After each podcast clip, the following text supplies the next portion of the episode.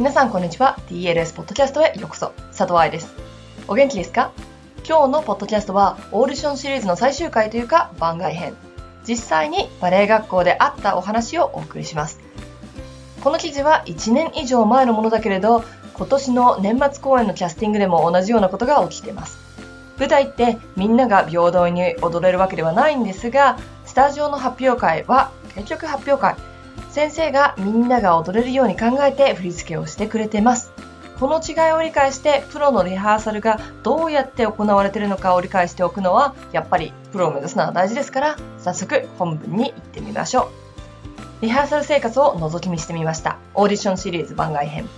ただいま私の働いているバレエ学校では年末公演のための準備が慌ただしく行われています。いつもは我らが校長先生がディレクターとして作品を監修しているのですが、今回は特別にメイノ・ギルガールという人が振り付けをしてくれています。彼女は日本ではそんなに有名ではないですが、元オーストラリアンバレエ団のディレクターをはじめ、様々なプロフェッショナルのカンパニーで作品を作っている凄腕です。日本のバレエ団ではどうだかわかりませんが、海外では作品を作る人、つまり振付家がキャスティングをすることも多く、そこで気に入られればいい役をもらえるわけではなくて、キャリアアップのステップになることも。ウィキペディアの英語ページに彼女のページがありますよ。それだけ有名な人ってことだし、本も出てます。彼女は今までバレエ学校レベルのダンサーと仕事をしたことがなく、彼女のリハーサルの様子はまさにプロのダンサーの世界を覗き見している気分になります。今日の記事ではそんな経験を皆様にもしてもらえるように時間枠に沿ってリハーサルの様子を見ていきましょう。リハーサル初期。去年の年末試験でゲスト試験官として彼女は来ていました。その時から実は生徒たちをピックアップしていたようです。いきなりお手に入れるためにという記事で書いたように、チャンスはどこに落ちているのかわからないもの。どんな子にどんな役を渡すか、全体的なレベルはなんていうことをチェックしていたようですが、幼いバレリーナの卵にお気に入りの女の子を発見。彼女を使いたいということで、急遽新しい役を作ってしまったほどです。年齢的には彼女は全く足りてないし、身長だってテクニックだって、お姉さんたちダンサーにはついていけないけれど、何か光るものがあったんでしょう。オーディション記事で書いたように、ズバ抜けたら取ってくれる。それを目の当たりにしました。今年の初めにはすでにいくつかのエリアで配役が決定していました。発表会まで時間があるからなんて言ってることができない。今の実力でチェックされるという現実を特に1年生たちは感じたようです。年末公演は1年くらい先の話だけれど、今の実力でチェックされるという現実を特に1年生たちは感じていたようです。前と比べたら良くなったねというのが通用するのはバレエ学校まで。プロの世界ではその日、その日の実力がものを言うことになるんです。その中でも抜擢された1年生が何人もいました。年齢やクラスではなく全体的にそしてある意味平等に選ばれているということがわかりますリハーサル中期世界中を飛び回っている彼女がずっと一緒にリハーサルできるわけはありません振り渡しが終わったら自分たちで練習を続けなければいけないのです良い役をもらった子はその分リハーサル時間が増えます逆にあまり踊る場所がない子たちは早くお家に帰れるようになりますやったー早くお家に帰れるなんて喜んでいたらダンサーにならない方がいいでしょう。もともと差があった才能に練習量というプラスがかかるのですから練習量は嘘をつきません。テクニック的に正しくできてるかを置いといて長時間踊り続ける体力、長いリハーサルに耐える精神力、何度も同じ振り付けを練習することで自然と生まれるコーディネーション力。本来ならば選抜されなかったダンサーたちこそ時間と体力があるのをうまく使って自主練に励むべきなんです。苦手なエリアを克服したり、ラインを美しくしたり、そして次のチャンスに備える。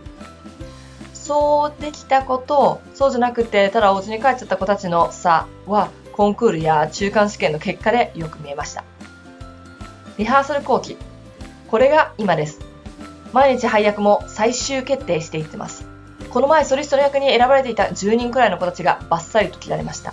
そしてこの役には背が高くて手足が長くて細い子がいいっていう一言でそれに当てはまらない子たちは落とされました今の段階では2人のソリスト役に8人つまり1役にあたり4人選ばれています。そのように絞られた後彼女はこれからは一人一人とリハーサルがしたいわ。みんながみんな同じように踊らなくていいからねと一言。ここが生徒のリハーサルとプロのリハーサルの違いなんだと思いました。いきなりが手に入れるだけのテクニックの準備ができていて、長期にわたるリハーサルをこなすことができていて、役に合った雰囲気や体型を持った子が、舞台でその役を行うことができるということ。よーく観察してみると、この最終段階までは自分の責任なんですよ。テクニックを身につけるのも自分。いつでも準備ができるように生活するのも自分。長期のリハーサルを怪我なくこなせるようにするスケジュール管理をするのも自分。自主練を続けて振り付けを自分のものにするのも自分。で、その後にちょっとした運が重なるわけ。その運だって輝く何かがあったら、ディレクターがストーリーを変えちゃうほどの配役チェンジもありなんだから、毎日の積み重ねがこういうものを作るんですよね。いつも解剖学的なテクニックの説明をしている DLS ブログですが、ゴールはプロフェッショナルなダンサーになること、舞台で感動させられる芸術家になること、私にとって解剖学的に正しい体の使い方は、全てのチャンスを手に入れる確率をできるだけ高くする秘密兵器だと思ってます。そして、70歳を過ぎた今でも世界各国のバレエ団で引っ張りだこのこの素晴らしい振付家、メイナを観察してて、その考えが正しかったんだと確認しました。解剖学的に動かした体は長持ちします。正しくトレーニングされた体はどんな振り付けでもスケジュールでもこなすことができます。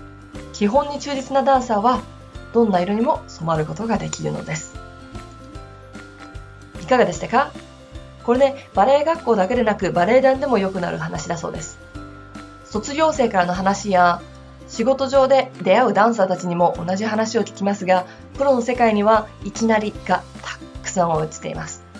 去年のローザンヌで奨学金をもらい、ロイヤルバレエ学校に入学した生徒から毎日がオーディションみたいだという話を聞きました。代わり代わりに振付家やディレクターがレッスンを見学に来るそうです。毎週何らかで選ばれる子がいるそうです。バレエ学校内での企画で上級生が下級生を選ぶこともあるそうです。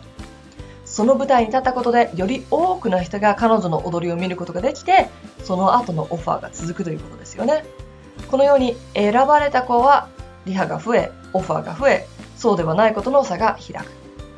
このような世界がバレエ留学、プロを目指すっていう道。厳しいようですが、スポーツの世界でも選抜に選ばれる選手ってこういう感じだそうですよ。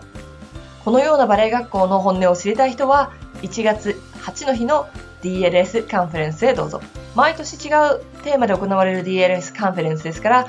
バレエ留学についてもっと知りたい人はこの機会をお見逃しなくね。では、今週はここまで。また来週のポッドキャストでお会いしましょう。ハッピーダンシング佐藤愛でした。